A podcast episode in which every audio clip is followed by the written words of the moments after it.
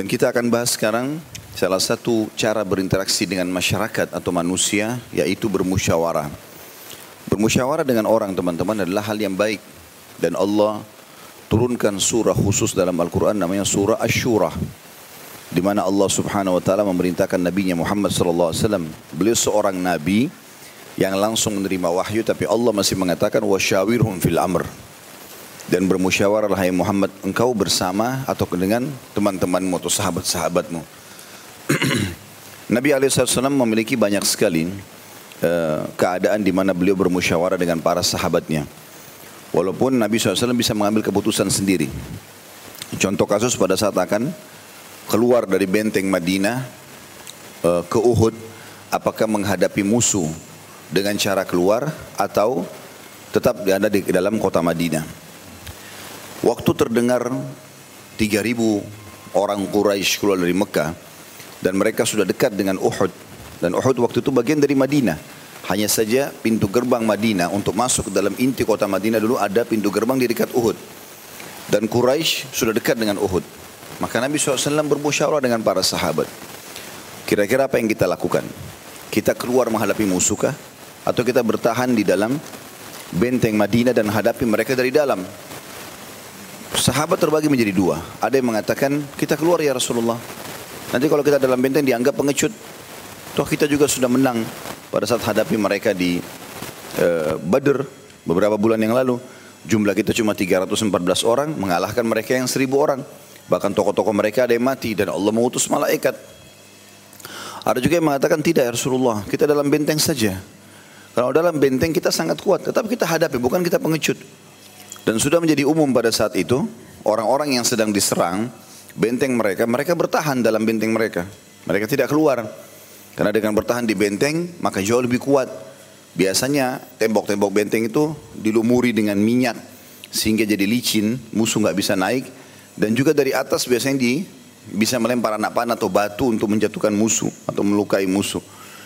Nabi SAW lebih cenderung untuk tidak keluar, bertahan dalam benteng. Tetapi karena mayoritas sahabat berharap keluar, maka Nabi SAW mengambil pendapat yang mayoritas itu. Ya. Kemudian Nabi SAW pergi ke rumahnya, pakai baju perang. Beberapa sahabat yang sempat berpendapat untuk keluar, mereka mengatakan seakan-akan kita terlalu memaksakan pendapat kita kepada Nabi SAW. Coba deh kalau gitu, kita bilang aja sama beliau, nggak usah keluar. Ikuti pendapat beliau saja, walaupun mayoritas kita ingin keluar menghadapi musuh. Setelah Nabi SAW keluar dengan baju perangnya, lengkap semuanya, dan akan naik ke atas kudanya, maka datanglah beberapa sahabat di antaranya paman beliau sendiri, Hamzah radhiyallahu anhum. Mereka mengatakan, Ya Rasulullah, seakan-akan kami terlalu memaksakan pendapat kami kepada anda. Bagaimana kalau kita tinggal saja bertahan di benteng Madinah sebagaimana anda harapkan? Maka keluarlah sabda Nabi SAW yang masyhur, ya, yang beliau mengatakan tidak layak seorang nabi atau seorang rasul yang sudah mengenakan baju perang kemudian dia melepaskan kembali sampai Allah memberikan petunjuk dia menang atau dia dikalahkan. Artinya kalau nabi pakai baju perang ini sifat orang mukmin. Kalau sudah bertekad untuk mengerjakan sebuah perbuatan baik, maka tidak boleh lagi dia mundur. Allah mengatakan faiza azam tafatawakkal Allah. Kalau kau telah bertekad maka tawakallah kepada Allah. Jalan kerjakan selama itu kebaikan. Maka pada saat itu akhirnya Nabi SAW keluar. Walaupun beliau sempat menyampaikan kepada para sahabat tentang mimpi beliau. Beliau mengatakan, aku telah bermimpi melihat ada bagian dari pedangku retak atau bengkok. Kemudian aku juga bermimpi ada sapi yang disembeli dan aku bermimpi eh, aku masuk ke dalam sebuah benteng yang kuat. Maka para sahabat mengatakan, apa takwilnya ya Rasulullah? Apa anda memaknakan mimpi itu? Kata Nabi SAW, kalau pedang yang retak berarti ada di antara uh, kerabatku atau ada sahabatku yang akan meninggal dunia. Kalau sapi itu berarti ada di antara kerabatku yang meninggal. Kalau benteng yang kuat, aku akan berlindung di Madinah. Maka terjadilah apa yang telah Allah takdirkan perang Uhud tentunya dengan hikmahnya dan juga dengan kemahaluasan ilmunya. Tapi yang jelas di sini Nabi SAW bermusyawarah dengan para sahabat. Begitu juga pada saat mau perang Badar sebelumnya pernah begitu. Nabi SAW melihat di 314 atau 313 orang sahabat 314 dengan Nabi SAW di perang Badar setahun kurang lebih atau berapa bulan sebelum perang Uhud Itu sempat Nabi SAW keluar ingin menahan kafilah Quraisy. Dijaga oleh 40 orang saja. Makanya Nabi SAW tidak wajibkan perang pada saat itu. Hanya untuk menyerang kafilah itu saja. Kafilah ini kayak sekelompok orang yang jalan dengan unta-unta membawa barang dagangan. Maka pada saat itu Nabi SAW melihat pasukan ini cukup besar untuk melawan 40 orang, 314 orang. Tapi tiba-tiba terjadi dengan hikmah Allah Subhanahu wa taala sebagaimana Allah gambarkan dalam surah Al-Anfal Ya, bahwasanya ini Allah telah mengatur, Allah telah mengatur langsung kejadian peperangan di Badar. Tiba-tiba Abu Sufyan yang memimpin kafilah 40 orang itu menyurat ke Mekah dan meminta agar pasukan Mekah datang. Datanglah seribu orang pasukan. Dan tiba-tiba pasukan Quraisy dengan hikmah Allah SWT sudah berada di, di sebelah bukit, ada sebuah bukit yang sampai sekarang tentu di lokasi Badar dan syuhada Badar ada bukit itu. Bagi yang Allah mudahkan nanti umrah kemudian bisa menuju ke lokasi Badar itu sangat bagus. Tapi memang kita nggak bisa banyak e, berlama-lama karena di, sampai, sampai sekarang pemerintah Saudi masih belum izinkan untuk mampir. Tapi kuburan syuhada dan bukit yang Allah gambarkan itu ada di situ. Saya pernah sampai ke sana. Jadi bukit itu di bagian sisi yang lebih jauh dari Madinah namanya Udwatul Quswa disilakan dalam Al-Quran surah Al-Anfal. Itu adalah pasukan Quraisy. Di dekat lebih dekat dengan Madinah disilakan dengan Udwati dunia itu pasukan muslimin. Dipisahin hanya dengan bukit, tapi kedua pasukan tidak tahu kalau satu sama lain sudah berhadapan atau berdekatan. Maka Nabi SAW sempat mendapat informasi kalau pasukan Quraisy sudah keluar. Maka beliau bermusyawarah dengan para sahabat yang 314. Bagaimana pendapat kalian nih? Kan? Karena di dalam 314 ini ada orang-orang Ansar kalau orang-orang Ansar, orang asli Madinah, mereka tidak punya masalah dengan penduduk Mekah. Tapi mereka sekarang ikut mau berperang, gitu kan? Kalau muhajirin, orang-orang yang dari Mekah, yang hijrah, yang diusir dari Mekah, yang memang diambil hartanya, yang pernah disiksa di Mekah, wajar mereka menghadapi pasukan Quraisy. Karena ada emosional yang telah terjadi gitu kan. Maka Nabi SAW bermusyawarah. Beliau mengatakan, wahai manusia, berikan aku pendapat kalian. Maka Abu Bakar berdiri mengatakan, ya Rasulullah, uh, lakukanlah apa yang dilakukan, anda, anda yang anda ingin lakukan. Kalau anda ingin berperang kami ikut, kalau anda mengatakan pulang ya kami pulang gitu. Maka Nabi SAW memuji ya, Abu Bakar lalu Abu Bakar duduk, kemudian berdirilah Umar mengucapkan yang sama, berdirilah Mikdad, berdirilah para sahabat, tapi semua ini masih muhajir. Maka Nabi SAW terus mengatakan, wahai manusia, berikanlah aku pendapat kalian. Maka berdirilah seorang sahabat namanya Sa'ad radhiyallahu anhu. Beliau mengatakan, ya Rasulullah seakan-akan anda menginginkan kami, orang Ansar. Kata Nabi SAW, iya. Memang kalian harus saya tunggu pendapatnya. Maksudnya, kalian kan tidak ada kontak emosional sama Mekah nih. Sekarang pasukan Mekah keluar. Ini peperangan pertama dalam Islam, tahun 2 Hijriah. Maka berkatalah saat radhiyallahu dengan kalimat yang mulia, wahai Rasulullah, kalau seandainya anda pergi memerintahkan kami untuk masuk ke dalam lautan, maka kami akan masuk ke lautan. Gitu kan?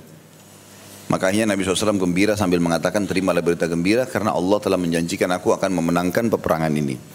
Dan sekian banyak hal-hal yang berhubungan dengan musyawarah Nabi SAW juga yang masyur tentang penggalian khandak atau parit pada saat pasukan Ahzab. Ya. Ya Allah sebutkan dalam Al-Quran surah nomor 33 Al-Ahzab tentang masalah bagaimana mereka pada saat itu mau diserang dengan 10 ribu pasukan ke Mekah atau ke Madinah. Maka Nabi SAW melihat pasukan muslimin waktu itu masih sangat lemas. Kurang lebih kalau dikumpul semua laki-laki seribu orang di Madinah. Jadi ini sepuluh kali lipat pasukan Ahzab ini. Makanya Allah sebutkan dengan Ahzab jamak daripada hizib artinya kelompok-kelompok yang bergabung sehingga menjadi sepuluh ribu pasukan. Dan waktu itu Jazirah Arab belum melihat jumlah pasukan sebesar itu. Artinya dari Quraisy dan sekitarnya. Maka pada saat itulah Nabi SAW bermusyawarah sampai akhirnya Salman Al-Farisi mengatakan ya Rasulullah kalau kami dulu di negeri Persia kalau terdesak maka yang kami lakukan kami buat parit supaya musuh tidak bisa masuk. Karena zaman dulu kan orang masih pakai kuda atau unta kalau ingin berperang. Jadi masih belum ada pesawat tempur. Artinya kalau dibuat parit mereka nggak bisa lewat udah. Maka dibuatlah parit pada saat itu karena hasil musyawarah dengan para sahabat. Dan sekian banyak tentunya hal-hal yang berhubungan dengan musyawarah. Bahkan tidak ada aibnya bermusyawarah dengan suami atau dengan istri. Ya. Karena Nabi SAW pernah terjadi di kesepakatan Hudaybiyah, itu uh, beliau pernah, jadi kesepakatan Hudaybiyah ini berisikan kalau muslimin tidak boleh umroh pada tahun itu. Padahal mereka sudah pakai baju ihram, tinggal satu langkah lagi. Jadi ini gatas, garis batas haram. Untanya Nabi SAW duduk di situ, nggak mau jalan, nggak mau masuk ke wilayah haram. Gitu. Maka para sahabat mendirikan memukul unta itu tidak mau berdiri. Lalu mereka mengatakan, ya Rasulullah, seakan-akan unta anda ini ditimpa masalah, keburukan. Kata Nabi SAW, tidak. Yang membuat dia duduk, ya, yang menahan dia untuk masuk wilayah haram adalah yang telah menahan gajahnya Abraha untuk menyerang Ka'bah. Artinya Allah Subhanahu Wa Taala yang menahan.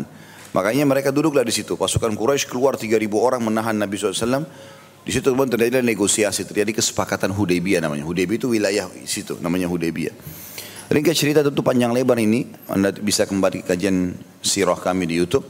Tapi yang jelas di situ Nabi SAW sempat negosiasi sama Quraisy sampai kesimpulan terakhir butir-butir disepakati di antaranya muslimin tidak boleh umroh tahun itu boleh umroh tahun depan. Tidak boleh ada peperangan 10 tahun dengan antara muslim antara kaum muslimin dengan orang-orang kafir Quraisy. Kemudian juga siapa pun yang keluar dari Madinah kafir, murtad dari Islam tidak boleh kembalikan ke Madinah. Tapi siapa yang dari kaum muslimin pergi ke Madinah maka harus dikembalikan ke Mekah. Dan banyak sekali peraturan-peraturan yang mereka terapkan. Walaupun itu kelihatannya eh, kezaliman kepada umat Islam. Tapi Nabi SAW setujui sesuai dengan perintah wahyu. Ringkas cerita pada saat itu perintah Allah Subhanahu Wa Taala agar Nabi SAW pulang ke Madinah dan mencukur rambutnya walaupun belum umroh. Cukur rambut baru pulang. Nabi SAW bilang kepada para sahabat, Allah telah memerintahkan kita pulang, cukurlah rambut kalian. Tapi Nabi belum cukur. Tapi Nabi lihat tidak ada sahabat satupun yang berdiri. Mereka bukan mau membangkang, tapi mereka berharap perang aja ya Rasulullah. Karena jumlah pasukan waktu itu jumlah orang umrah 1400 orang. Mereka anggap ini pasukan besar. Di Badr 314 menang. Di Uhud cuma 700 lawan 3000 gitu kan. Kemudian juga di perang-perang setelahnya Ahzab itu seribu lawan sepuluh ribu. Selalu menang umat Islam itu. Walaupun di Uhud awalnya dikalahkan gitu kan. Maksudnya awal menang terus dikalahkan kemudian di Hamrat Asad menang setelah itu. Ya setelah Uhud langsung. Yang jelas teman-teman sekalian pada saat itu tidak ada sahabat yang mau berdiri. Karena harapannya jangan pulang ke Madinah, perang aja. Walaupun mereka pakai ihram mereka masih bawa pedang. Maka Nabi SAW masuk ke kemah. Kebetulan yang ikut pada saat itu Ummu Salamah radhiyallahu anha, istri beliau yang termasuk orang yang sudah tua gitu ya, punya pengalaman hidup. Maka dia melihat kesedihan di wajah Nabi SAW. Kemudian kata Musalam ada apa ya Rasulullah? Kenapa anda sedih begini?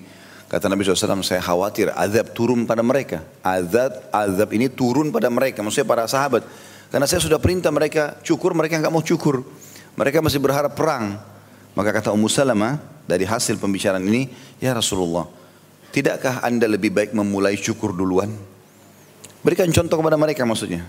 Kata Nabi SAW ide yang baik. Maka Nabi keluar dari kemah, suruh tukang cukurnya datang, lalu Nabi SAW cukur rambutnya di depan para sahabat. Nah waktu mereka melihat Nabi cukur, maka mereka berlumba-lumba bercukur, mencukur. Berarti sudah tidak ada lagi, tidak ada lagi jalan untuk berperang. Karena sudah perintah untuk pulang gitu. Akhirnya mereka cukur. Tapi di sini Nabi SAW mendengar pendapat Ummu Salamah. Jadi kalau memang ada yang bijak, ada orang yang dewasa yang bisa kita ajak bermusyawarah, maka itu bagian daripada agama kita. Kita dengarkan hadis pertama yang diangkat dalam pasal ini oleh Imam Bukhari rahimahullah. Hadis nomor 256. Imam Bukhari berkata, Adam mengabarkan, Adam mengabarkan kepada kami ia berkata, Syaiban Abu Muawiyah mengabarkan kepada kami ia berkata, Abdul Malik bin Umair mengabarkan kepada kami dari Abu Salamah bin Abdurrahman an Abi Hurairah radhiyallahu anhu qala qala Nabi sallallahu alaihi wasallam li Abil Haytham hal laka khadim qala la قال فإذا أتانا سي فإذا أتانا سبي فأتنا. فأتي النبي صلى الله عليه وسلم برأسين ليس معهما ثالث. فأتاه أبو أبو الحيثم فقال النبي صلى الله عليه وسلم اختر منهما. قال يا رسول الله اختر لي. فقال النبي صلى الله عليه وسلم إن المستشار المؤتمن خذ هذا فإني رأيته يصلي. واستوصي به خيرا. فقالت امرأته ما أنت ببالغ ما قال فيه النبي صلى الله عليه وسلم إلا أن نؤتقه.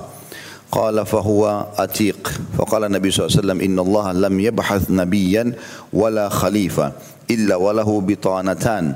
بطانة تأمره بالمعروف وتنهاه عن المنكر وبطانة لا تألوه خبالا. ومن يوك بطانة بطانة السوء فقد أوقي.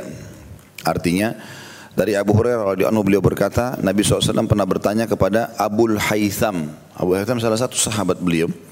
Apakah engkau memiliki pembantu? Ia menjawab, tidak. Maka beliau wasallam bersabda, "Jika ada tawanan datang kepadaku nanti, temuilah kami." Kemudian datanglah kepada Rasulullah SAW dua orang tanpa yang ketiga. Maksudnya cuma dua orang saja. Abul Haytham, maksudnya ini adalah pembantu ya, atau tawanan. Abu Haytham lalu datang menemui beliau sallallahu alaihi wasallam. Nabi SAW bersabda, "Pilihlah salah satu dari keduanya." Lalu ia berkata, "Wahai Rasulullah, pilihkanlah untukku." Maka beliau sallallahu alaihi wasallam bersabda, "Sesungguhnya orang yang diajak bermusyawarah adalah orang yang dipercaya. Ambillah ini." Ditunjuk salah satu dari dua tawanan itu. Karena aku melihatnya melakukan solat dan perlakukanlah ia dengan baik.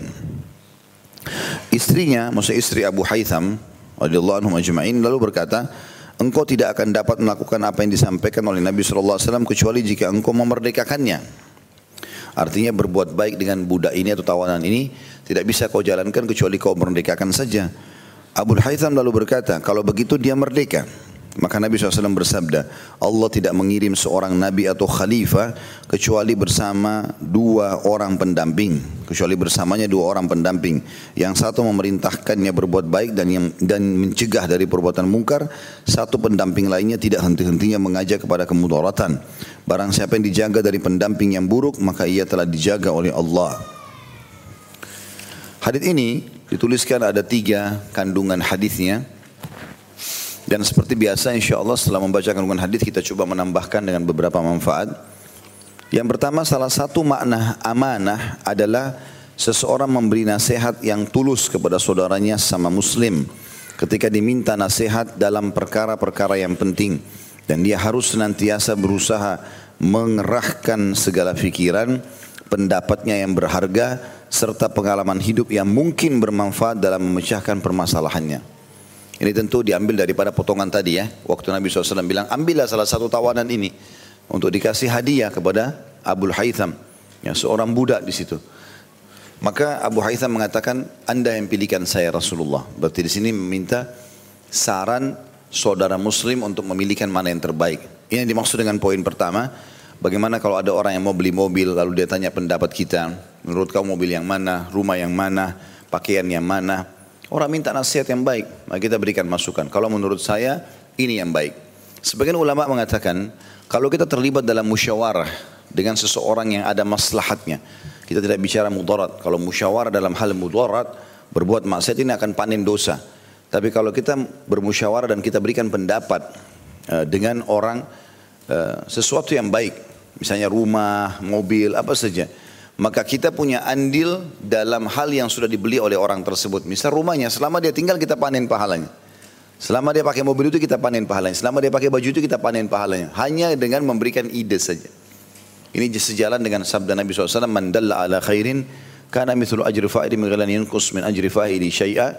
Siapa yang memberikan petunjuk kepada jalan yang baik bagi seseorang, maka Allah akan berikan dia pahala orang yang mengikutinya itu tanpa dikurangi dari pahala orang yang mengikutinya sedikit pun. Yang kedua, mendirikan sholat merupakan tanda dan bukti kebaikan seseorang serta menaikkan, menunjukkan, menunjukkan rasa takutnya kepada Allah Taala. Sekaligus hal tersebut merupakan bukti bahwa ia siap memikul dan menunaikan tanggung jawab dengan baik. Artinya, pada saat Abu Haytham ini dipilihkan oleh Nabi SAW, Nabi bilang, pilihlah yang ini karena orang ini saya lihat sholat. Di sini punya banyak makna. Bisa bermakna bahwasanya dia orang ini yang tawanan tadi ini adalah orang yang masuk Islam pada saat dia dalam tawanan. Kemudian dia belajar Islam dan dia sholat. Dia praktikin sholat langsung. Jadi Nabi SAW langsung menunjuk orang ini saja karena orang ini sholat. Ini sudah cukup untuk menjadi sebuah tolak ukur bahwasanya kalau kita berteman ya, kita ingin menikah, kita ingin berpartner bisnis, kalau kita temukan orang itu sholat, itu sudah bisa satu poin penting yang harus kita garis bawahi. Tapi kapan orang yang akan kita interaksi ini tidak sholat, maka sudah cukup untuk membuat kita menolak hubungan dengan dia. Karena sholat ini menandakan rasa takut seseorang kepada Allah. Kalau tidak, dia tidak akan untuk mengerjakan sholat itu. Meluangkan waktu wudhu, terus kemudian sebatas beberapa waktu dia bisa pakai untuk sholat, untuk sujud, berdoa gitu kan. Apalagi kalau dia mengerjakan sholat itu secara maksimal, mencari mana yang lebih afdol. Misal, sholat duha itu dari dua rakaat sampai dua belas rakaat. Kita temui ada orang yang mengerjakan sampai 12 rakaat dan ada juga orang mengerjakan cuma dua rakaat. Tentu yang kita ajak berteman adalah yang 12 rakaat. Dan dia sudah coba mencari yang paling afdal. Atau dia kita ketahui sholat tahajud. Ada yang sholat cuma dua rakaat, ada yang sholat sampai 11 rakaat. Ada yang sering bersedekah dengan 10 ribu, ada yang bersedekah dengan jutaan rupiah. Maka kita mencari orang yang mengejar yang afdal. Dengan tujuan agar kita bisa seperti dia. Ya, karena semua orang akan terpengaruh dengan orang yang ada di sekitarnya. Yang ketiga kandungan hadis adalah hadis di atas menetapkan bahwa hanya Allah semata yang menentukan segala perkara. Dialah Rob yang melindungi siapa uh, yang dia kehendaki dari hamba-hambanya. Maka orang yang dilindungi adalah orang yang mendapatkan perlindungan dari Allah bukan semata-mata perlindungan yang ia lakukan. Uh, ini tentu poin ketiga hal yang paling penting dari semua kandungan hadis tadi karena ini berhubungan dengan masalah tauhid pengesaan Allah Subhanahu wa taala. Semua di alam semesta ini tidak akan pernah terjadi kecuali dengan izin Allah. Tangan kita tidak akan pernah bisa, tangan saya tidak akan pernah bisa mengangkat tisu ini, memindahkannya atau mengambil sesuatu kecuali dengan izin Allah. Mata kita tidak akan melihat kecuali dengan izin Allah. Telinga tidak akan mungkin mendengar kecuali dengan izin Allah. Ya, kaki melangkah juga begitu dan seluruh organ tubuh kita. Bahkan interaksi dengan sekitar kita, oksigen yang kita hirup, cahaya yang kita tangkap oleh mata kita, adanya interaksi dengan manusia yang berkhidmat dengan kita. Misal suami, istri, anak ya, orang-orang yang melayani kita itu tidak akan pernah terjadi kecuali dengan izin Allah Subhanahu wa taala. Kita pernah bahas di dalam bab pasal pembantu, salah satu hadis adalah sabda Nabi SAW eh, tentang masa, para pembantu ini berbuat baiklah dengan mereka karena sungguhnya mereka adalah orang-orang yang Allah tundukkan untuk melayani kalian. Jadi bukan karena ilmu kita, bukan karena ketampanan, kecantikan, bukan karena kekayaan, tapi memang Allah yang sedang mengirim orang-orang ini kepada kita. Kapan seseorang itu merasa bangga sendiri, menganggap ini karena ilmu saya, ini karena uang saya, ini karena ini, itu berarti dia mirip dengan Qarun ya, yang Allah binasakan. Karena pada saat Nabi Musa AS suruh mengingatkan dia untuk mengeluarkan hartanya, zakat atau sedekah dari hartanya, malah dia mengatakan, saya sudah capek-capek ngumpulin, ngapain harus keluarin? Dan semua ini saya dapatkan karena ilmu saya. Maka Allah tenggelamkan dia di bumi, ya sampai kita punya istilah Indonesia harta karun, ya harta yang tertimbun itu karena nama korun. Maka seperti itulah kita tidak boleh bangga. Jadi kalau seseorang yang kita Allah berikan, seseorang antara kita Allah berikan kecerdasan misalnya. Maka yang paling baik dia mengatakan Allah lah yang telah mengamanahkan ini kepada saya. Baju, paras wajah, poster tubuh, warna kulit, rambut, apa saja yang baik, kendaraan, semua ini titipan Allah subhanahu wa ta'ala. Ya. Hati-hati dengan kalimat yang membawa pada kesombongan. Itu mobilku. Ya. Itu rumahku. Ya. Paling bagus, boleh orang bukan tidak boleh mengatakan mana rumahnya, oh ini, yang ini rumah. Tapi kalau seseorang ikuti dengan tujuan untuk sombong, ini bahaya. Bisa Allah SWT angkat nikmat itu.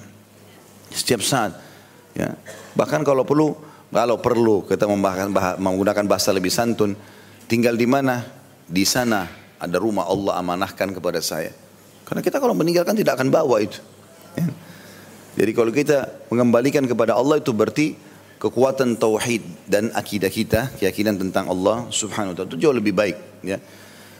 Sebagian ulama menekankan kalau seseorang mau lebih aman lagi, ya, maka setiap kali dia melihat nikmat apa pun itu, sampai seorang suami tidak akan mungkin istrinya membuatkan segelas teh, kopi, apalah makanan atau menyiapkan pakaiannya atau seorang istri tidak akan mungkin suaminya memberikan uang setiap bulan untuk dia uh, gunakan sebagai nafkah atau anak-anak diurus oleh orang tuanya atau sahabat dibantu oleh sahabatnya tidak akan mungkin terjadi kecuali dengan izin Allah Subhanahu wa taala. Maka Bapak Ibu kalau lihat apa pun di depan mata kita yang nikmat, ucapkan Masya Allah la haula wa la quwata illa billah. Masya Allah maksudnya ini semua dengan izin Allah. La haula wa la quwata illa billah tidak ada dan kekuatan kecuali dari Allah. Itulah yang Allah ajarkan dalam surah Al-Kahfi. Ya, setiap kali Bapak Ibu masuk ke dalam sebuah rumah, misalnya rumah itu kita lihat rumah yang sudah Allah mudahkan kita membelinya, kita mengatakan Masya Allah la haula wa la quwata illa billah. Supaya jangan terbuka pintu, ini rumah saya yang beli nih. Ini hasil kerja saya nih, misal. Hanya muncul kesombongan, bisa Allah angkat itu. Ya. Makin kita merendah, makin diangkat oleh Allah subhanahu wa ta'ala. Maksudnya merendah di sisi Allah ya. Bukan kita menghinakan diri di depan orang. Tapi di sini yang maksud adalah tawadhu. Dan ini poin yang paling penting dalam kandungan hadis. Baik kita akan bedah tambahan hadis ini seperti biasa. Nabi SAW, potongan pertama dari hadis, sangat perhatian kepada para sahabatnya. Dan ini yang harus dilakukan seorang sahabat kepada sahabatnya yang lain. Bagaimana Nabi SAW sampai tahu kalau ada sahabatnya yang punya anak banyak, dia sama istri nggak punya pembantu. Nabi SAW sampai tahu keadaan para sahabat. Salah satu ciri Nabi SAW itu, beliau selalu mengabsen para sahabatnya bahkan. Kalau di pengajian beliau datang atau habis sholat, dilihat semua orang yang sudah biasa di saf pertama, saf kedua, Nabi hafal semuanya. Sampai Nabi SAW tanya, mana si fulan? Kenapa nggak datang? Mana si fulan? Kenapa nggak datang? Nabi tahu semuanya. Tiap hari Nabi tanya itu. Ya. Kalau mereka mengatakan, ya Rasulullah dia sakit. Rame-rame disuruh jenguk. Ya Rasulullah dia lagi keluar kota. Ya Rasulullah dia lagi begini dan begitu.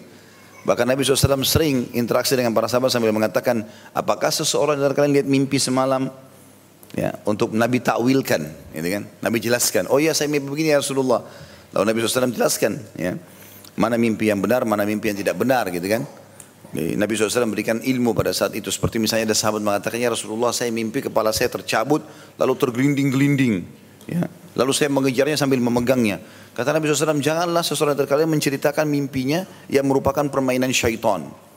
Itu gak benar. Bagaimana kepala bisa copot, bisa gelinding-gelinding gitu. Nah.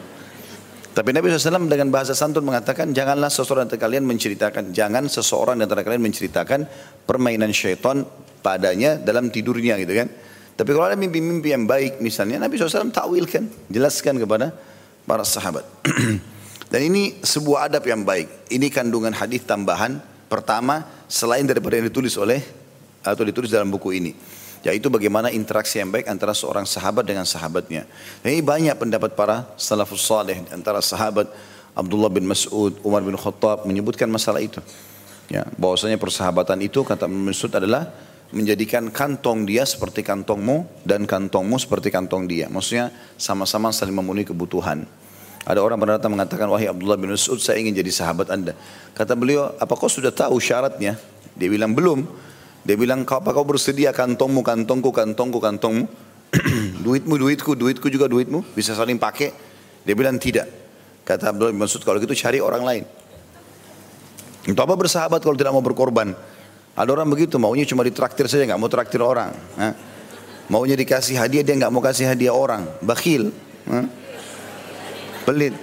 Selalu tunggu temannya datang nih, oh ini bawa makanan, bawa ini. Dia nggak pernah bawain makanan orang. Nah, maka itu nggak benar gitu kan. Harusnya kita berinteraksi yang sama. Umar bin Khattab menjadikan lebih jauh daripada itu. Ada seorang mengatakan, ini sahabat saya, dia tunjuk seseorang. Depan Umar bin Khattab. Umar tanya, kau udah safar sama dia belum? Udah pernah safar sama dia belum? Kata dia belum. Kata Umar, kau belum mengenalnya. Jadi salah satu bentuk persahabatan yang benar, pernah safar gak sama teman kita ini? Karena di safar itu teman-teman, kelihatanlah sifat asli seseorang. Orang capek, orang letih, harus berkorban. Kan kita butuh minum, butuh makan. Biasanya sahabat yang loyal itu, dia sibuk tuh. Dia sudah siapin ini, dia beli minuman, dia beli makanan, dia perhatian, dia dahuluin kita. Gitu kan. Mungkin kalau kita pergi ke kamar mandi atau apa, dijaga amanah barang kita. Gitu kan. Pada saat kita lagi ngobrol, dia perhatian. Maka itu loyalitas kelihatan. Orang kalau safar kan kadang-kadang ngantuk, capek, malas interaksi ya. Maka seperti itulah kurang lebih terlihat. Ini tolok ukur dari Umar. Artinya persahabatan perlu dalam Islam. Dan Nabi SAW mencontohkan beliau punya para sahabat. Dan kalau sudah menjadi sahabat, tentu kita dianjurkan orang-orang yang baik. Alangkah baiknya kalau kita mengetahui keadaan yang merupakan kebutuhan dia. Perhatikan ya, yang perlu kita cari tahu adalah kebutuhan dia. Bukan semua yang berhubungan dengan dia. Jadi nggak perlu teman-teman ini kan sahabat saya, saya harus tahu semua isi rumahnya. Enggak. Bukan begitu persahabatan. Ya. Ada orang begitu, ini rumah sahabat saya, dia masuk sampai ujung-ujung dapur belakang, naik ke loteng orang. Untuk apa? Ya. Kan rumah sahabat saya, nggak bisa. Saya bersahabat sama seorang teman saya, teman-teman sekalian. Sudah lebih dari 10 tahun, 15 tahun. Ya. Dari pertama kami coba memulai usaha di Jakarta sama-sama, subhanallah, Ya, saya masih ingat kami sama-sama naik taksi segala macam. Itu sampai sekarang rumahnya dia ada masya Allah dua tiga lantai di daerah dan Mogot sana. Saya tidak pernah tahu lantai dua lantai tiga itu ada apa. Saya nggak pernah tahu. Tidak pernah saya bilang saya mau lihat rumahmu dulu ya gitu. Ha? Saya kalau datang, assalamualaikum salam disalaman sama dia. Dia ajak saya ke ruang tamu, saya ke ruang tamu. Jadi yang saya hafal itu dari pintu rumah masuk ke ruang tamunya. Atau ada ruangan sedikit dia taruh sebagai kantornya. Udah, kalau dia tidak persilakan saya tidak pergi. Artinya itu kan tidak perlu saya tahu. Tetapi kalau kebutuhan dia iya, saya cari tahu. Kalau kebutuhan dia. Misal ada sesuatu yang dia sangat senang dari jenis minyak wangi tertentu. Saya berikan dia hadiah misalnya. Atau misalnya dia butuh bantuan dia telepon, Khalid saya butuh gini-gini. Baik, saya siapkan gitu kan. Maka itu yang dimaksud di sini persahabatan. Bagaimana kita menunjukkan loyalitas tapi tidak perlu mencari tahu hal-hal yang mungkin dia tidak suka. Kalau Syekh Abu Bakar Jazir rahimahullah mengatakan salah satu adab persahabatan adalah kalau dia melihat temannya sedang menuju ke sebuah tempat dia tidak menanyakan kenapa dia pergi atau sama siapa dia akan pergi atau apa tujuan dia pergi ke sana kecuali temannya menceritakan. Itu salah satu adabnya, gitu kan?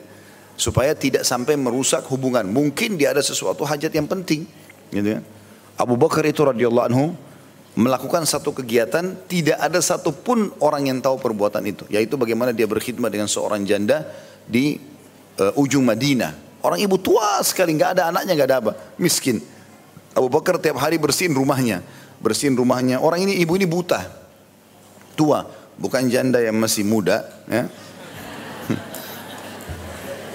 Jangan jangan salah gunakan dalil ini. Hmm. Ustaz kan bilang bisa bantu janda masuk rumahnya. Bukan. Jadi Abu Bakar masuk ke rumah seorang ibu tua janda tidak punya anak matanya buta lagi. Matanya buta berarti tidak tidak terjadi fitnah gitu lah. Abu Bakar masuk ke rumahnya setiap siang itu bersihin rumahnya, cuciin bajunya, buatin masakan untuk untuk sehari, besok lagi begitu. Itu nggak ada yang tahu. Di zaman Nabi SAW hidup nggak ada yang tahu. Sampai zaman khilafahnya beliau ketahuan nanti oleh Umar bin Khattab. Gara-gara dia punya hajat sama Abu Bakar di siang hari, Habis sholat duhur dia ingin bicara tapi dia bilang sudah nanti saya ke rumahnya Abu Bakar aja. Mungkin sekitar beberapa saat setelah Abu Bakar pulang, dia jalan. Umar datang ke rumahnya Abu Bakar. Setelah salam, dia jawab sama istrinya Abu Bakar. Lalu kemudian dia tanya, mana Abu Bakar? Mana Amir Mu'minin? Kata istrinya Abu Bakar tidak punya tidak pernah pulang ke rumah di jam seperti ini. Jadi antara duhur asar ini nggak pernah pulang rumah. Kata Umar, itu sesuatu yang aneh karena setiap hari kami lihat dia pulang menuju ke rumahnya. Jadi jalannya ke rumahnya gitu kan. Kayak misalnya orang dalam komplek ini punya rumah, tiap hari dari masjid dia pulang ke sana. Kita sudah tahu dia ke rumahnya. Kata istrinya tidak pernah. Dari zaman Nabi SAW masih hidup, Abu Bakar gak pernah pulang jam begini. Umar ini penasaran, dia ingin cari tahu apa yang sedang Abu Bakar lakukan. Tapi bukan ingin, bukan maksudnya memata-matai. Abu Bakar ditahu orang soleh.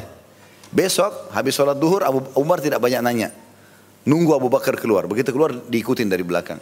Ternyata sampai di rumahnya ibu tadi itu janda tua. Perlu saya ulangi. Jadi pada saat datang ke sana, Abu Bakar, Umar tunggu di luar. Abu Bakar masuk selesaikan hajatnya lalu pergi. Setelah pergi, pastikan Abu Bakar tidak ada.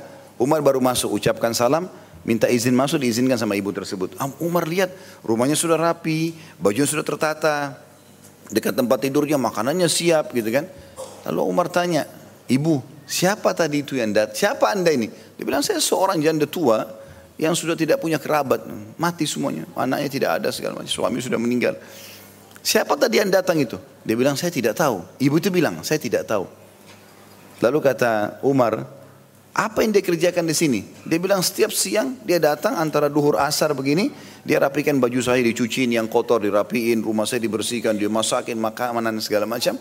Untuk sampai satu hari, besok lagi dia buat begitu. Kata Umar, apa betul anda tidak tahu siapa orang itu? Kata ibu itu tidak, saya tidak tahu. Tidak pernah dia sebutkan namanya. Jadi bukan dia datang ini ya nama saya. ini saya yang buat ya, sebarin atau live. Kenapa ketawa? Kebiasaan. Ada kegiatan sedikit live. Tidak ada yang tahu sama sekali. Maka Abu Umar menangis pada saat itu sambil mengatakan, dengan inilah Abu Bakar mengalahkan pahala kami. Gitu kan? Jadi subhanallah, orang mengenal sahabatnya, karena Abu Bakar sama Umar sangat sahabat. Justru dengan mengetahui hal-hal yang positif yang dia bisa ambil pelajaran dari situ. Baik. Salah satu yang ditunjukkan dalam hadis ini adalah bagaimana Nabi SAW mengetahui keadaan Abu Haytham yang butuh pembantu. Dia nggak ada pembantu di rumahnya. Dan ini juga berarti pelajaran yang lain. Yang kedua yang kita bisa ambil, bolehnya menggunakan jasa pembantu. Ya. Karena Nabi SAW itu hari saya jelaskan dalam pasal-pasal masalah pembantu, beliau memiliki banyak sekali pelayan. ya. Dan ada pelayan yang Nabi SAW memang pekerjakan, ada pelayan yang datang menawarkan diri. Ingin berkhidmat dengan Nabi SAW. Contoh misalnya, eh, salah satu sahabat Nabi ya, membawa Anas bin Malik. Ya. Ini di uh, Ummu Sulaim radhiyallahu anha, istri uh, salah satu sahabat Nabi yang dikenal ahli surga. Ya. Ummu Sulaim ini ibunya Anas bin Malik, suami pertamanya Malik meninggal dalam keadaan kafir lalu dia menikah dengan Abu Talha uh, seorang yang soleh dan kisahnya masyhur yang pada saat dia uh, apa namanya hamil kemudian meninggal anaknya lalu kemudian dia tenangkan suaminya dengan cara berdandan melayani biologisnya baru dia katakan anaknya meninggal Ummu Sulaim ini punya anak dari suami pertama namanya Anas. Anas ini berumur 9 tahun. Dibawalah ke hadapan Nabi SAW sambil Nabi mengatakan, sambil dia mengatakan, Ya Rasulullah ini Anas, anakku maka jadikan sebagai pelayanmu. Gitu kan? Maka selama itu 10 tahun Anas bin Malik tinggal bersama Nabi SAW. Dan ini pelayanan. Artinya dia makan sama Nabi, dia tinggal sama Nabi, tapi yang penting adalah Nabi mendidiknya. Maka jadilah pelayan Nabi SAW. Ada juga budak Nabi SAW. Dasarnya memang dia budak, dia melayani Nabi, lalu Nabi bebaskan. Seperti Zaid bin Haritha, yang dulunya adalah budak Khadijah. Pada saat menikah Nabi SAW dengan Khadijah, dihadiahkanlah Zaid kepada Nabi SAW. Berikut anaknya juga ada, anaknya Zaid bernama Usama. Ibn Zaid radhiyallahu anhu ajma'in. Kemudian juga ada sahabat yang berkhidmat saja, Abdullah bin Mas'ud. Dia khusus minta izin dengan Nabi SAW untuk menyiapkan sendal Nabi dengan siwak Nabi. Gitu kan. Itu saja, ya, ya Rasulullah bagian ini saya yang lakukan. Disiapkan Nabi mau keluar, dia siapin sendalnya. Kalau Nabi pulang dibersihkan sendal itu. Itu saja, merapikan sendal Nabi, menyiapkan siwak Nabi. Jadi siwak selalu dipakai kalau sudah tidak, tidak, layak lagi dia ambil siwak baru diberikan kepada Nabi SAW gitu. Dan sekian banyak tentunya ada ada juga uh, uh, beberapa sahabat yang sempat berkhidmat dengan Nabi SAW. Begitu juga dengan ummahatil mukminin hampir semua rumah-rumah Nabi, istri Nabi itu punya pembantu rumah tangga. Jadi ini dibolehkan. Tapi tentu ada adab-adab, tata kerama yang harus kita tahu ya. Sebagaimana sudah kita jelaskan, saya ingatkan kembali kita harus memberikan mereka tempat yang layak ya. Karena ada orang rumahnya mewah, kamar pembantunya kecil, dan juga tidak layak jadi kamar gitu loh. Ha, kalau dia punya keadaan seperti kita, tidak mungkin dia mau jadi pembantu kan gitu. Maka temboknya kotor, kadang-kadang kipas angin pun tidak ada, orang kepanasan tidur kasurnya kotor, nggak mau dipedulikan, enggak. Masuk kamar itu, cat yang bagus, bersihkan, kasih lemari yang layak gitu loh. Maka itu sangat baik, ya, sangat baik dan ini memperlakukan mereka dengan baik, ada nilai pahalanya dan akan membuat mereka betah untuk tinggal bersama kita. Jadi kalau ada ibu-ibu yang selalu mengeluh pembantu saya tidak pernah betah, nah muhasabah. Ya. Bagaimana makanannya, bagaimana tempat tinggalnya gitu kan. Enggak mungkin orang kalau perutnya kenyang, dilayani dengan baik, tempatnya layak lalu dia mau pergi. Kan enggak mungkin. Secara akal sehat begitu. Tapi kalau dia merasa tidak layak di situ, ya sudah dia pergi. Ada orang Masya Allah sampai puluhan tahun pembantunya nggak mau keluar. Sampai dianggap dia bagian daripada keluarga itu. Itu semua kena pelayanan yang baik. Dan ini bagian dari syariat. Allah SWT. Sampai kata Nabi SAW, kalau pelayan kalian sedang membawakan kalian makanan, maka jangan dia pergi sampai kalian menawarkan untuk ikut makan bersama atau memberikan bagian dia untuk dia makan. Ini itu makanan saja sudah seperti itu. Tapi kalau setiap hari datang makanan yang enak-enak, dia cium baunya, dia layan, dia layan, dia hidangkan kepada majikannya, lalu dia sendiri nggak dikasih, maka membuka pintu-pintu curian. Ya. Nanti buka kulkas curi karena tidak dikasih, gitu kan? Jadi ibu jangan marah kalau buka kulkas, mana makanan saya? Ya kan tidak dikasih. Dia makan lah gitu kan. Kecuali dia beriman kepada Allah benar-benar luar biasa, dia nggak mau mencuri itu lain. Tapi terjadi semua ini justru karena interaksi yang kurang baik. Baik, itu pelajaran yang kedua yang kita bisa ambil tentang bolehnya pembantu karena Nabi SAW menanyakan langsung halaka khadim. Hai Abu Haytham, kau punya pembantu enggak? Dan Nabi SAW tahu keadaannya sangat membutuhkan itu. Dia mengatakan tidak. Potongan yang ketiga atau pelajaran ketiga tambahan daripada kandungan hadis adalah bagaimana Nabi SAW mengatakan kalau datang kepadaku atau aku dapatkan tawanan perang, datanglah kepadaku. Saya sudah jelaskan itu hari di bab budak ya. Kalau budak bisa didapatkan dari tawanan perang. Nah tawanan perang ini bisa yang paling baik dibebaskan. Karena mereka jadi budak muslimin dibebaskan. Kamu bebaskan Allah misalnya. Bisa juga tetap dibiarkan dalam keterbudakan dan, di, dan dijadikan sebagai pelayan tetapi di mereka harus dimuamalah dengan baik. Di antaranya memberikan makanan tadi, juga disuruh memberikan pakaian yang layak. Bahkan salah satu yang dilakukan oleh Talha bin Ubaidillah radhiyallahu anhu, salah satu dari 10 sahabat yang jamin masuk surga, itu beliau kalau beli baju disamakan sama budak-budaknya. Jadi kalau dia jalan sama budaknya tidak ketahuan mana majikan, mana budak gitu. Karena luar biasa beliau menjaga adabnya dan setiap hari dia, dia berusaha tidak kurang dari 30 orang budak dibeli di pasar untuk dibebaskan.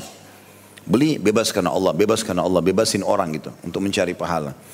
Tapi yang jelas teman-teman sekalian, tawanan perang masuk dalam uh, masalah ini. Kemudian Nabi SAW mengatakan, nanti kalau saya dapat tawanan perang, datanglah ke saya. Satu hari ternyata Nabi SAW mendapatkan dua orang tawanan perang. Tapi tidak disebutkan ya tawanan perang dari mana dalam kisah ini. Yang jelas beliau mendapatkan dua orang laki-laki tawanan perang. Maka dipanggillah Abu Haytham lalu dikatakan, pilihlah salah satunya. Silakan ambil untuk jadi pelayanmu di rumah gitu. Maka kita masuk ke pelajaran setelahnya. Ini maksudnya ini kebaikan Nabi SAW menawarkan membantu kepada sahabatnya. Dan pelajaran ini kita bisa ambil tawanan perang adalah bagian daripada budak yang bisa dipekerjakan ya. Walaupun ada adab-adab dan tata keramanya. Pelajaran yang lain atau yang keempat adalah bagaimana waktu Nabi SAW menawarkan kepada Abu Haytham, pilihlah maka adab membalas kebaikan orang yang menawarkan. Misal, ini saya punya dua rumah, pilihlah salah satunya. Ini saya punya roti, pilihlah salah satunya. Ini saya punya dua pulpen, pilih salah satunya. Adabnya kita kembalikan kepada pemiliknya. Karena dia sudah niat baik sama kita kan? Pasti di antara dua benda itu ada yang dia paling suka, nggak mungkin tidak. Biasa, kita punya dua pulpen, kita suka salah satunya misalnya. Atau kita punya dua motor, kita punya dua mobil, seterusnya ini adalah adab. Pada saat dia mengatakan pilihlah salah satu, dia ingin lihat baik sama kita. Maka yang paling baik kita kembalikan, pilihkan buat saya. Supaya biar dia pilih yang paling dia suka, sisanya dikasih ke kita. Karena ini kan pemberian. Gitu kan? Ini termasuk adab yang harus diperhatikan. Jadi bagaimana kita menjaga perasaan orang yang sudah memberikan kepada kita. Mungkin dia niat baik. Ya gitu. Termasuk misalnya kalau kita ditawarkan makanan, kita tahu makanan itu cuma sedikit, maka nggak usah nggak apa-apa, silahkan makan saja. Kalau dia memaksa untuk membagi dua, kita pilih, ambil, suruh pilihkan, baiklah. Sudah dipotong dua rotinya, pilihkan buat saya potongan yang mana, gitu ya. Dia kasih itu yang kita ambil, gitu kan. Itu termasuk tata kerama adab yang sangat baik supaya tidak menyakiti perasaan orang yang sudah memberi, dia sudah niat baik, gitu kan. Itu pelajaran juga. Kemudian pelajaran yang kelima, tambahan tentunya. Ini semua lima poin tambahan dari yang tiga tadi ya. Jadi sudah delapan kalau dengan kandungan hadis tadi. Adalah sabda Nabi SAW, Innal mustasyara mu'taman. Artinya, sesungguhnya orang yang diajak musyawarah harus yang dapat dipercaya. Dan ini inti penyebab kenapa pasal ini ditulis oleh Imam Bukhari rahimahullah. Potongan sabda Nabi SAW, Innal mustasyara mu'taman. Ya. Dan ini potongan pendek tapi punya makna yang luas. Sesungguhnya orang yang diajak musyawarah harus orang yang dapat dipercaya. Maksud dalam percaya di sini adalah orang yang sudah dikenal, orang yang terkenal e, ibadahnya, kejujurannya, itu yang kita ajak musyawarah. Bukan semua orang. Ya, orang yang bijak. Karena ada orang teman-teman, semua orang diajak musyawarah. Ini salah.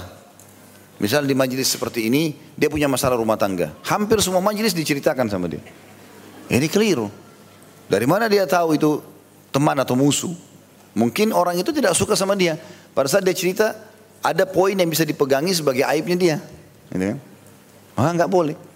Lalu bagaimana caranya Ustaz saya bisa mengetahui orang ini terpercaya atau tidak? Ya kita pelajari dulu. Sebelum cerita, kenal dulu siapa orang itu.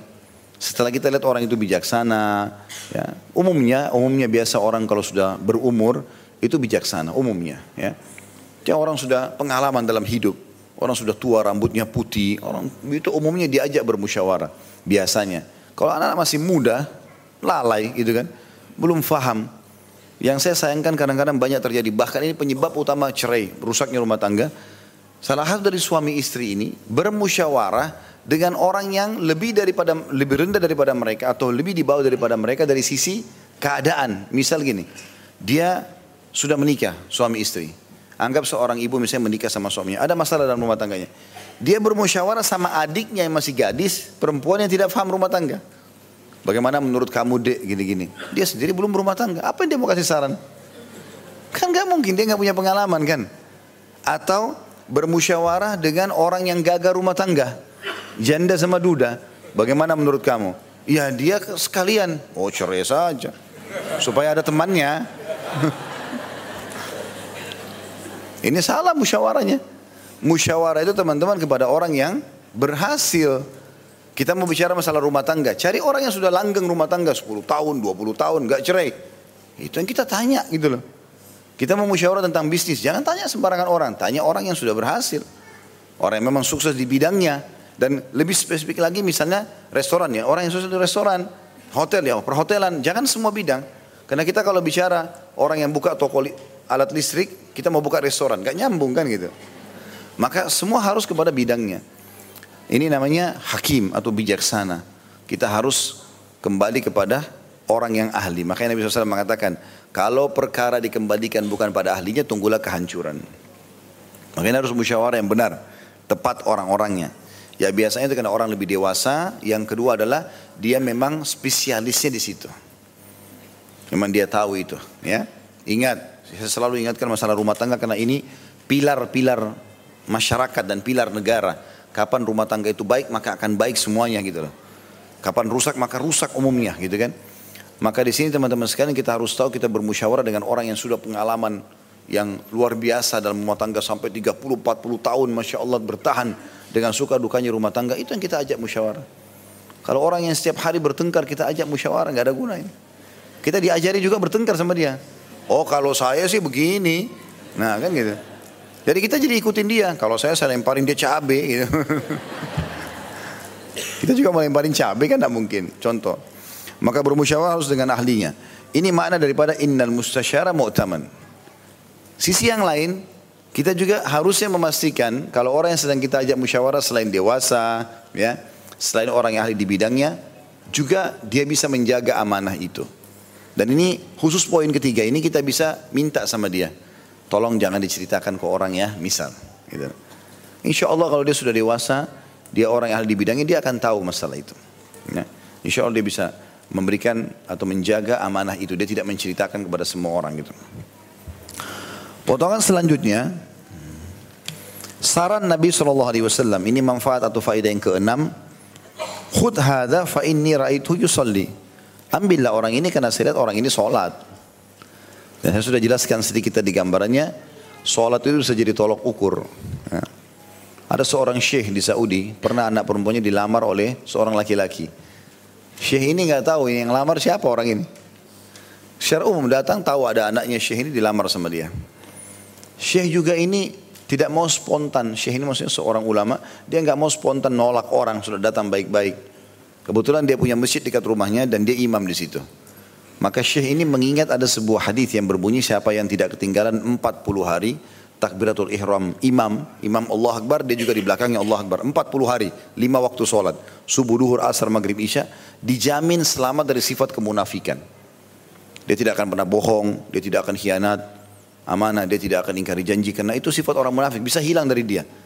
Bapak-bapak bisa terapi itu ya, kalau lagi tidak ada safar, selama 40 hari, kurang lebih satu bulan setengah lah ya.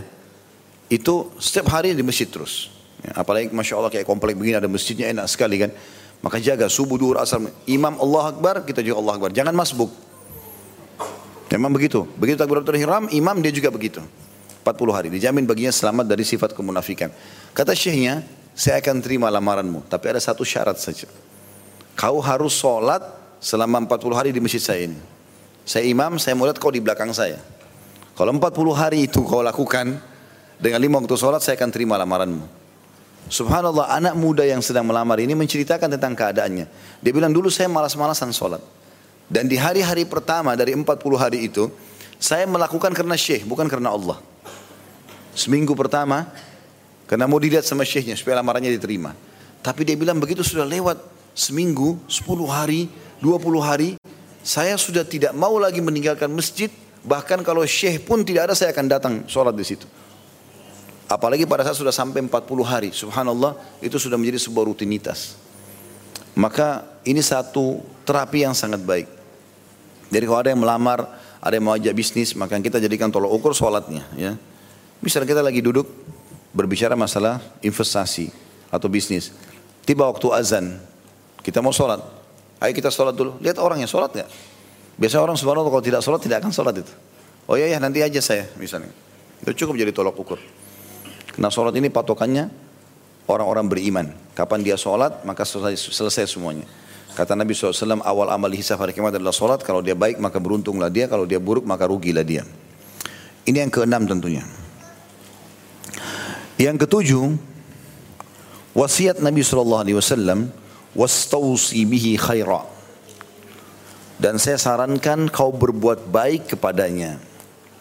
Berarti kita disuruh berbuat baik kepada para pelayan. Ya. Santun, ramah. Jangan paksakan di atas kemampuannya. Mereka juga butuh makan, jangan lupa makanannya. Mereka butuh minum, jangan lupa minumannya. Mereka juga butuh istirahat, jangan lupa istirahatnya. Tadi saya sudah bilang kasih tempat yang layak, ini semuanya harus dilakukan. Insya Allah ini resep sederhana teman-teman. Pembantunya akan betah, supirnya akan betah. Karena memang dasarnya dia memberikan semua apa yang dibutuhkan. Kecuali memang orang itu mungkin Ya, dia berharap bisa mendapatkan tempat yang lebih layak atau dia melakukan kesalahan lalu dia pergi mungkin itu Allah alam itu kuasa Allah swt. Tapi kalau kita sudah berikan yang terbaik, insya Allah akan ada balasan yang baik juga. Sebagaimana Allah swt berfirman dalam surah Rahman, hal jazaul ihsani illa ihsan.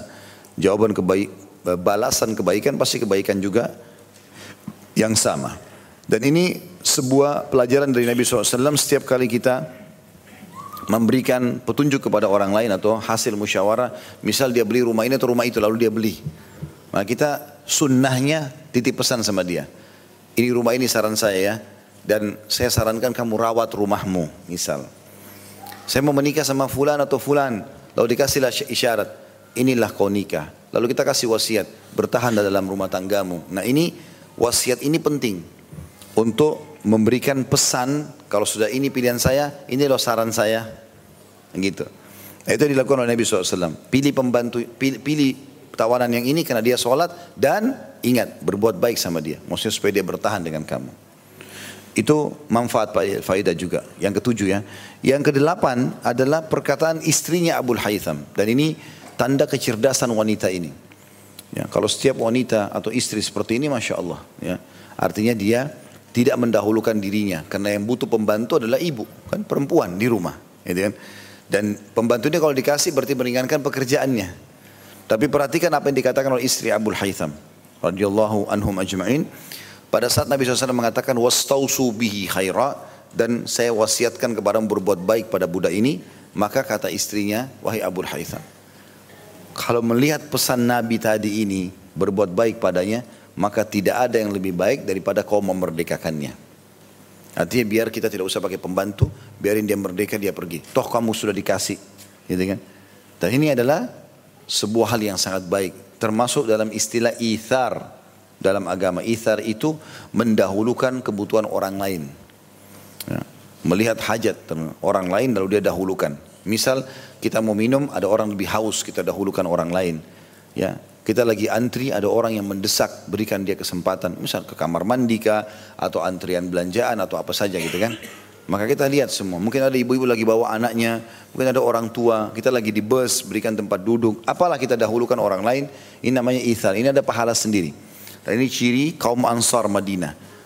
Nabi SAW memuji mereka ya, eh, dengan perbuatan-perbuatan itu. Karena semua orang Ansar waktu muhajirin datang untuk Nabi SAW mengatakan hormati mereka, berikan tempat-tempat di rumah kalian. Maka tidak ada rumah satupun Ansar kecuali berlumba-lumba untuk merebut agar ada muhajir di rumah mereka.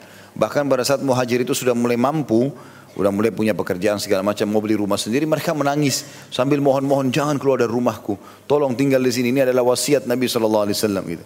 Sampai seperti itu mereka lakukan. Maka ini adalah hal yang sangat baik. Bagaimana ithar, Ya, ada seorang ansar pernah, ada satu muhajir datang dari Mekah telat. Tidak sama dengan uh, apa kelompok yang sama-sama hijrah dari Mekah. Pas dia datang, semua orang-orang ansar kebetulan sudah di rumahnya ada orang-orang muhajir. Maka dia mengatakan, siapa yang bisa menolong saudaranya ini? Rupanya ada satu orang ansar di belakang masjid mengatakan, saya Rasulullah. Ini orang miskin. Nggak punya apa-apa di rumahnya. Tapi saking inginnya memberikan manfaat kepada saudaranya muslim dan menjalankan wasiat Nabi SAW, dia mengatakan saya Rasulullah. Maka Nabi bilang katakan bawalah ke rumahmu. Dibawa ke rumahnya. Tiba di rumah dia tanya istrinya. Ada makanan enggak? Kata istrinya enggak ada kecuali sedikit gandum, makanan anak kita. Anak kebetulan masih kecil. Itu makanan itu saja, enggak ada yang lain. Kata suaminya baik, buatkan saja. Lalu hidangkan, kemudian kita padamkan lampu. Ya. Kita buat diri kita seperti tidur. Ya. Walaupun di, mereka sekeluarga belum makan. Suaminya belum makan, istri belum makan, anaknya belum makan. Gitu kan. Maka dibuatlah makanan tersebut lalu dihidangkan, lalu dia sambil semangat gitu menunjukkan kalau memang dia tidak butuh makanan dia mengatakan, "Makanlah saudaraku, makanlah. Setelah itu istirahatlah, ini kamar kamu."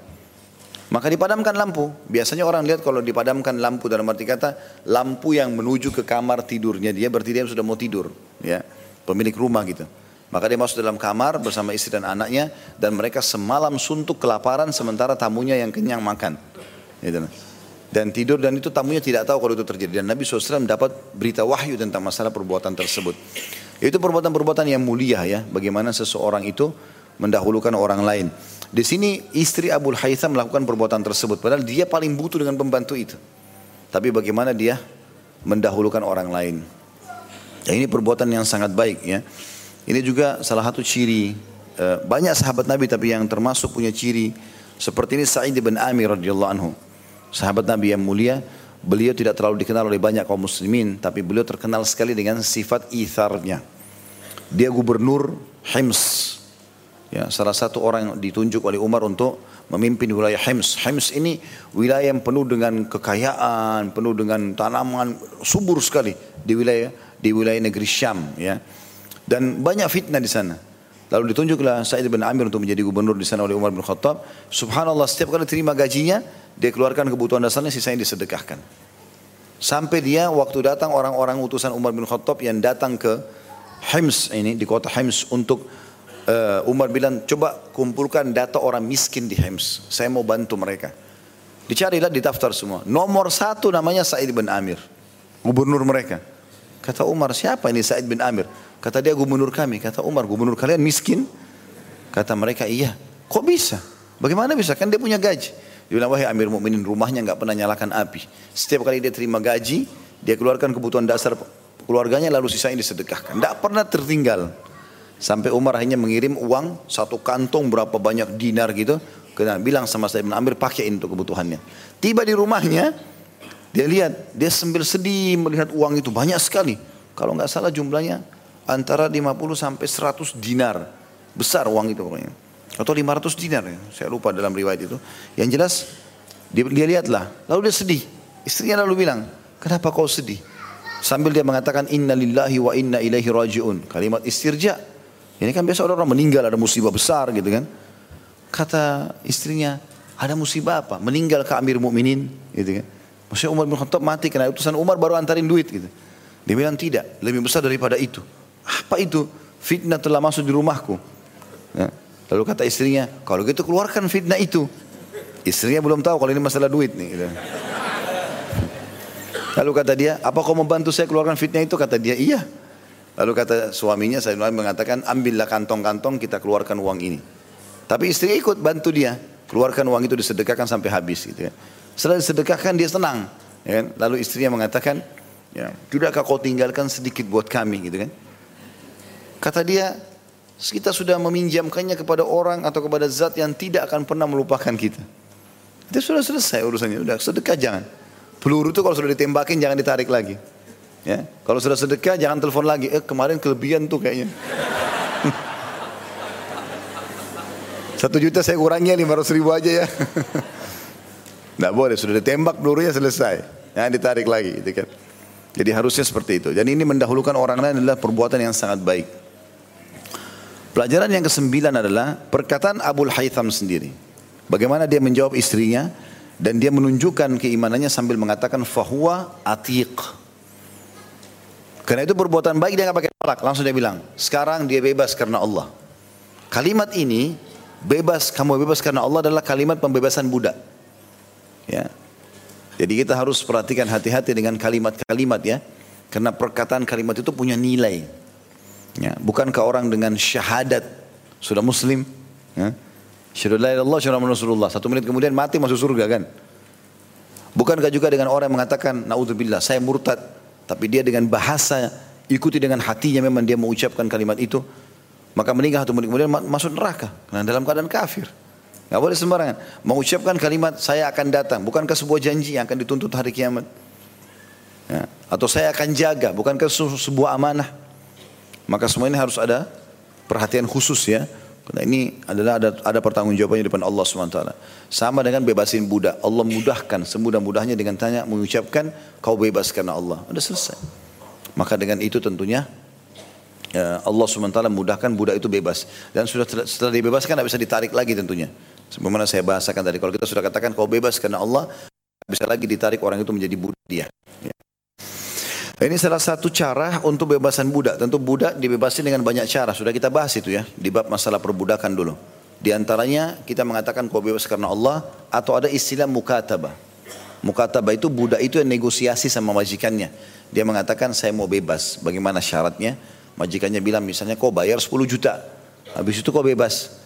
Maka budaknya misalnya bilang baiklah kalau gitu saya eh, apa namanya mau cicil satu bulan satu juta.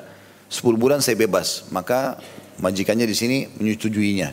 Dan orang kalau mengajukan mukataba kita tidak boleh tolak. Kita tidak boleh tolak ya. Kemudian kita masuk potongan setelahnya. Ya. Tadi itu yang ke sembilan ya. Yang ke sepuluh adalah sabda Nabi SAW.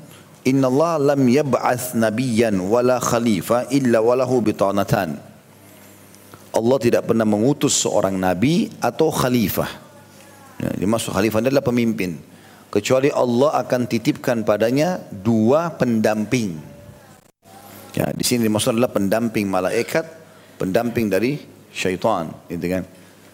Atau bisa makna juga adalah Allah utus kepadanya orang-orang yang ada di sekitarnya yang satu selalu mengingatkan baik, yang satu selalu mengingatkan keburukan. Tapi makna yang lebih dekat adalah pendamping dari malaikat yang mengingatkan kebaikan dan pendamping dari syaitan, korin yang mengingatkan pada keburukan. Nabi-nabi pun ada itu. Apalagi kita gitu ya. Yang kata Nabi SAW, Bitanatun ta'muruhu bil ma'ruf wa tanahu anil munkar. Pendamping yang pertama, selalu menyuruh dia berbuat baik, selalu melarang dia berbuat mungkar. Ini dari kalangan malaikat. Dan bitanatun la ta'luhu khabalan. Dan yang satu, pendamping sebelah kiri, pendamping dari syaitan, selalu menyuruhnya pada keburukan. Dan siapa yang telah diselamatkan dan dijaga oleh Allah dari pendamping buruknya, maka ia telah dijaga oleh Allah. Artinya ada orang subhanallah bisikan-bisikan buruknya, misalnya lagi azan. Ini pendamping kita saling mengingatkan. Yang ini mengatakan sholatlah, ini mengatakan tidak usah dulu, gitu kan. Kita harus engah. Kalau itu perintah yang baik, berarti dari malaikat. Ambillah perintah itu. Kalau itu perintah buruk, misalnya berbuat ini dan itu buruk, maka itu dari syaitan jauhilah. Siapa yang Allah mudahkan punya keengahan itu, dia sadar nanti ini dari malaikat dan dari syaitan dan dia ikuti dari malaikat dan tinggalkan syaitan, maka dia telah dijaga oleh Allah. Ya.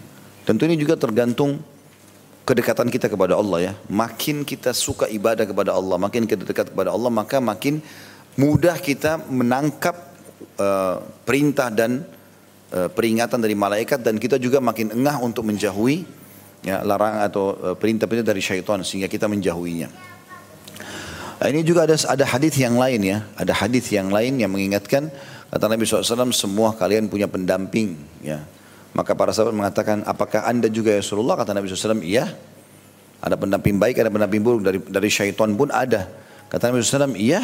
Waktu sahabat mengatakan, apakah anda juga punya korin dari syaitan? Kata Nabi SAW, iya. Hanya saja Allah telah memberikannya petunjuk sehingga dia tidak memerintahkan aku kecuali kebaikan. Jadi memang itu bisa terjadi Allah subhanahu wa ta'ala memberikan kebaikan kepada yang telah diutus kepada kita. Kita ambil satu hadis lagi baru kita buka pertanyaan insya Allah masih masalah musyawarah hadis uh, di pasal 129.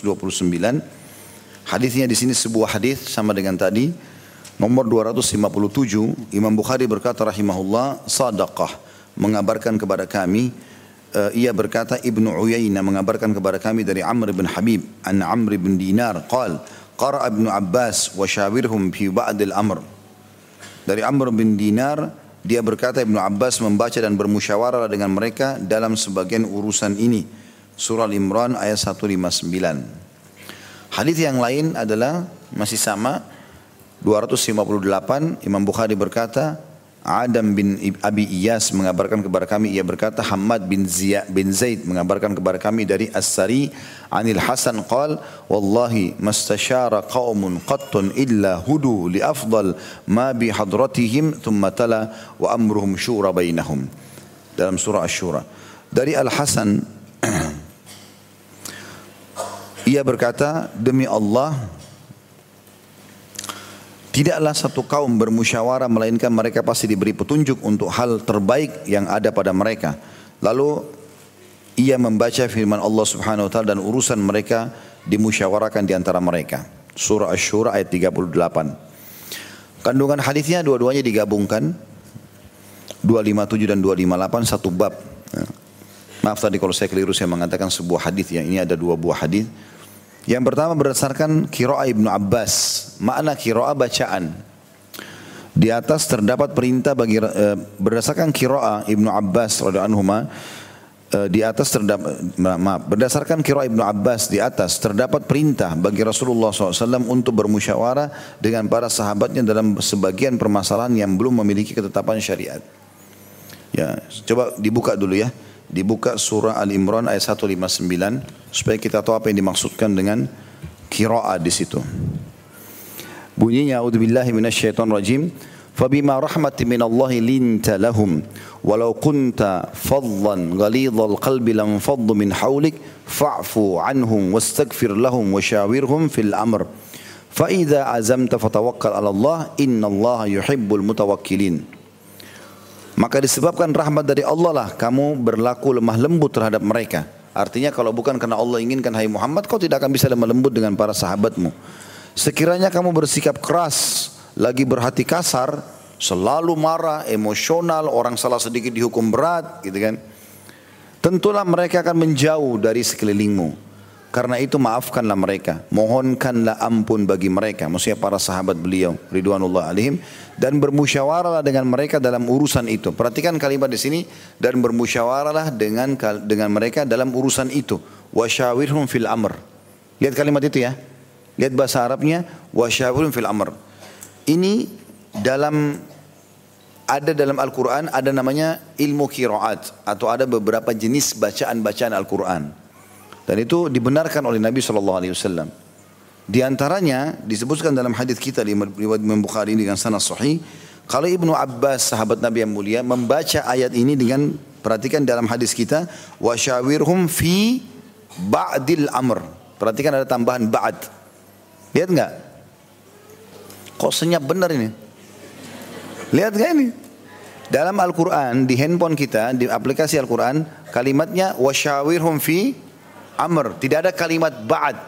Ya. Dalam hadis kita wasya'urun fi ba'dil amr. Perhatikan ya. Kalau kalimat ba'd artinya sebagian. Kalau firman Allah yang yang ditulis dalam Al-Quran yang semua umumnya dipakai muslimin adalah bacaan ini. Wasyarun fil amr artinya bermusyawarahlah dengan mereka hai Muhammad dalam semua urusanmu. Tapi Ibnu Abbas membaca wasyawirhum fi ba'dil amr bermusyawarah Muhammad dengan mereka dalam sebagian urusanmu. Ya. Jadi ini kiraat memang disohikan juga oleh Nabi SAW. Karena pernah ada sahabat mendatang kepada Nabi SAW, ya Rasulullah saya hafal dari sahabat ini begini ayatnya. Yang satu mengatakan saya hafal begini, lalu dibenarkan semuanya oleh Nabi SAW. Selama itu dinukil dengan sanat yang benar dari Nabi SAW. Ini makna tadi dari kandungan hadis ini ya. Tapi saya baca dulu lanjutan ayatnya. Fa'idha azamta fatawakkal ala Allah. Kalau kau sudah membulatkan tekadmu maka bertawakallah kepada Allah. Inna Allah yuhibbul mutawakkilin karena Allah menyukai orang-orang yang bertawakal kepadanya. Baik, kita kembali kepada hadis kita. Perhatikan kandungan hadis yang pertama. Berdasarkan kiraah. Berarti metode membaca ayat ini yang telah didapatkan oleh Ibnu Abbas. Sahabat Nabi yang mulia namanya Abdullah bin Abbas sepupu Nabi SAW radhiyallahu anhu dia dan ayahnya sahabat di atas tadi bacaannya dalam hadis terdapat perintah bagi Rasulullah SAW untuk bermusyawarah dengan para sahabatnya dalam sebagian permasalahan yang belum memiliki ketetapan syariat. Ya. Yang kedua kandungannya adalah dalam perkataan Al Hasan Basri terdapat anjuran agar bermusyawarah dalam berbagai urusan dan muamalah karena hal tersebut memiliki faedah yang besar. Ini Poin nomor dua adalah manfaat yang diambil dari hadis nomor 258. Perkataan Al-Hasan Basri. Hasan Basri rahimahullah salah satu ulama tabi'in. Dan beliau juga dapat julukan anak susunya Nabi SAW. Sebenarnya dia tidak disusui oleh ummahatil mu'minin. Tetapi ibunya Hasan Basri ini dulu adalah uh, budaknya Ummu Salamah. Istri Nabi SAW. Jadi kalau waktu Hasan Basri masih kecil, kalau uh, ibunya Hasan ini sedang disuruh pergi belanja sesuatu oleh Ummu Salamah di pasar, maka untuk menenangkan Hasan Basri sering disusui uh, oleh Ummu Salamah walaupun tidak ada tidak ada air susu beliau untuk menenangkan bayi itu gitu ya. Maka diberikan julukan anak susu Nabi SAW walaupun sebenarnya tidak disusui langsung oleh Ummahatil Mukminin. Hasan Basri adalah seorang ulama tabi'in yang masyhur. Dia memberikan pendapat di sini dia mengatakan tidak ada satu kaum yang bermusyawarah atau diajak tidak ada satu orang yang bermusyawarah dengan satu kaum atau komunitas tertentu kecuali Allah akan berikan kepada mereka pendapat yang terbaik. Pasti nanti kalau kita sudah duduk nih tiga empat orang kita musyawarahkan yuk. Nanti dari hasil diskusi Allah akan kasih pasti pendapat yang terbaik. Selama itu adalah niat yang baik. Mau bangun masjid, mau beli rumah, mau apa saja pernikahan, apa saja maka akan ditunjukkan yang terbaik selama itu baik. Ya. Jadi sini faedah yang kedua adalah dalam perkataan Al Hasan Basri terdapat anjuran agar bermusyawarah dalam berbagai urusan dan muamalah karena hal tersebut memiliki faedah yang besar. Yang ketiga, Rasulullah SAW bermusyawarah dengan para sahabatnya dalam memecahkan permasalahan yang muncul. Sudah saya berikan contoh dari awal-awal dari awal bab kita tadi. Yang keempat adalah dalam ayat yang mulia wa amruhum syura bainahum terdapat dan di antara mereka perkara selalu dimusyawarahkan ya, atau uh, makna lainnya adalah perkara mereka diikuti dengan bermusyawarah. Atau urusan mereka dimusyawarahkan di antara mereka. Terdapat nasihat bagi kaum muslimin agar bermusyawarah dalam permasalahan yang mereka hadapi. Seperti tadi saya sudah bilang kita bermusyawarah dengan orang yang lebih tua ya orang lebih pengalaman orang yang ahli di bidangnya dan ingat orang yang punya amanah. Sehingga musyawarah itu bermanfaat bagi kita tentunya. Ini kandungan hadisnya. Sekarang kita masuk uh, ke tambahannya ya dan kita tutup dengan itu tentunya insyaallah di sini dalam Al-Quran ada beragam macam kiraah. Ya, bahkan yang masyhur ada tujuh ya, kiraat yang masyhur. Tentu ada lebih daripada itu ya. Ini ada ilmu khusus tentunya. Jadi kalau teman-teman mendengarkan misalnya di YouTube ada imam-imam yang membaca Al-Quran tapi misal dialeknya agak berbeda. Contoh, salah satu bacaan dalam surah Wad-Duha itu kan yang umum kita tahu Wad-Duha, Wal-Laili Ida saja. Ada bacaannya Wad-Duha. Walaili ida saji. Pernah dengar? Nah ada begitu. Itu jangan disalahkan. Memang itu dialek bacaan yang dibenarkan. Karena punya sanat langsung dari Nabi SAW. Tapi ini butuh ilmu, belajar. Supaya kita bisa membacanya seperti itu ya. Yang penting sekarang belajar baca Al-Quran dulu. Ya. Tidak usah masuk ke kiraat. Karena baca aja masih tertati-tati gitu kan. Tapi kita perlu tahu dalam Al-Quran ada ilmu itu. Ya. Dan itu biasanya orang di dalam uh, Fakultas Al-Quran pun itu biasanya kayak kami di Madinah dulu yang saya dapat dari teman-teman yang tamat dari situ Masya Allah. Mereka itu memang di tahun-tahun pertama itu adalah menguatkan hafalan juga ada tahsin bacaan lagi. Terus kemudian diambil hukum-hukum tafsirnya. Nanti ada bagian juga materi khusus kiraat. Kiraat ini dibaca oleh ini dengan bacaan ini misalnya ya. Dulu uh, saya tidak tahu kalau sekarang ya tapi waktu masih masa kaset ya yang masih masih tersebar kaset-kaset biasa dulu ya. Itu waktu kami masih mahasiswa, itu kalau uh, uh, apa namanya uh, tempat percetakan Al-Quran Raja Fahad di Madinah mengeluarkan satu paket kaset 30 juz. Itu biasanya kalau kita putar yang pertama maka disebutkan situ. Ini bacaan riwayat fulan misalnya. Ya, jadi disebutkan ini semua Al-Quran ini adalah riwayat dari si fulan. Nanti ada juga riwayat lain dengan dialek bacaan yang lain. Seperti itulah. Tapi yang penting kita ambil pelajaran ternyata ada beragam bacaan bacaan dalam Al-Quran. Selain daripada apa yang biasa kita baca ini. Tapi yang dinukil kepada kita ini adalah jenis bacaan satu. Ya, dan diambil dari khat Uthmani. Ya, dari uh, tulisan yang di, atau Al-Quran yang disusun di zaman Uthman bin Affan radhiyallahu anhu. Karena di zaman beliau dulu pernah terjadi masalah sedikit. ya. Ternyata eh, bacaan-bacaan Quran itu sudah mulai menyebar ke mana-mana dan banyak orang selain orang Arab pun yang masuk Islam. Sehingga dialek bisa jadi macam-macam. Maka oleh Uthman bin Affan disatuin, kemudian dikembalikan ke bahasa Quraisy, lalu dibakukanlah seperti dibakukan sebuah bacaan gitu ya. Itu yang jadi standar, walaupun yang lain tetap ada bacaan-bacaan yang di terima dan disohikan karena dinukil dari Nabi Shallallahu Alaihi Wasallam. Itu yang pertama. yang kedua adalah perkataan tabiin menjadi hujjah. Perkataan tabiin menjadi hujjah. Maksudnya menjadi bisa dijadikan sebagai argumentasi.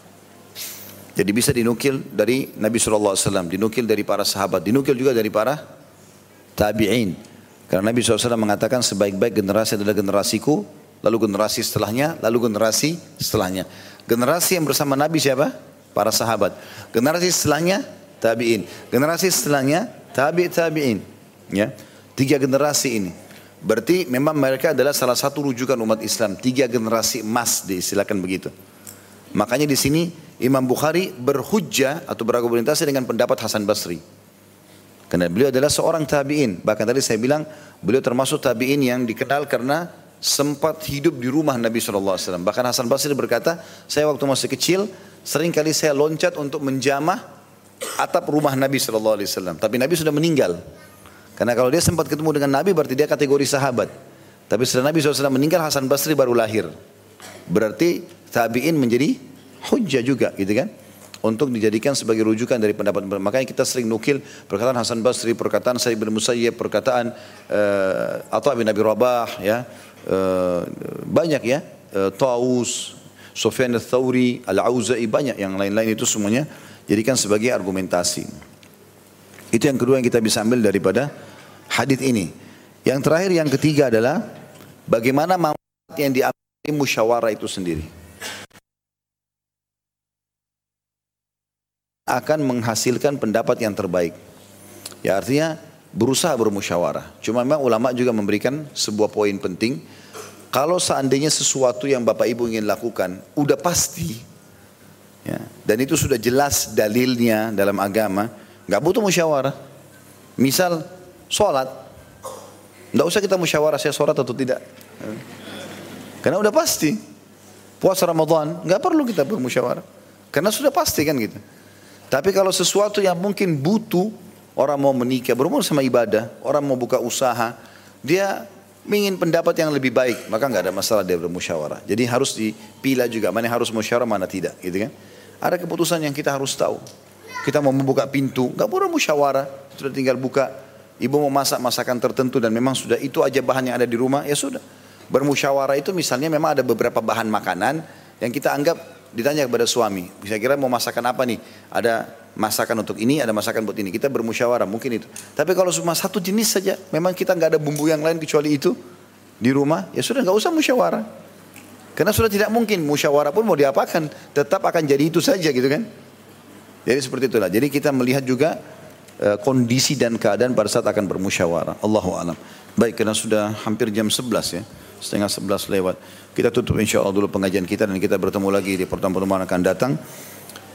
Uh, hanya saja mungkin saya ada dua pertemuan tidak bisa hadir ke depan karena Allah sudah menakdirkan memang ada panggilan untuk tur dakwah di Eropa insya Allah nanti hari Jumat.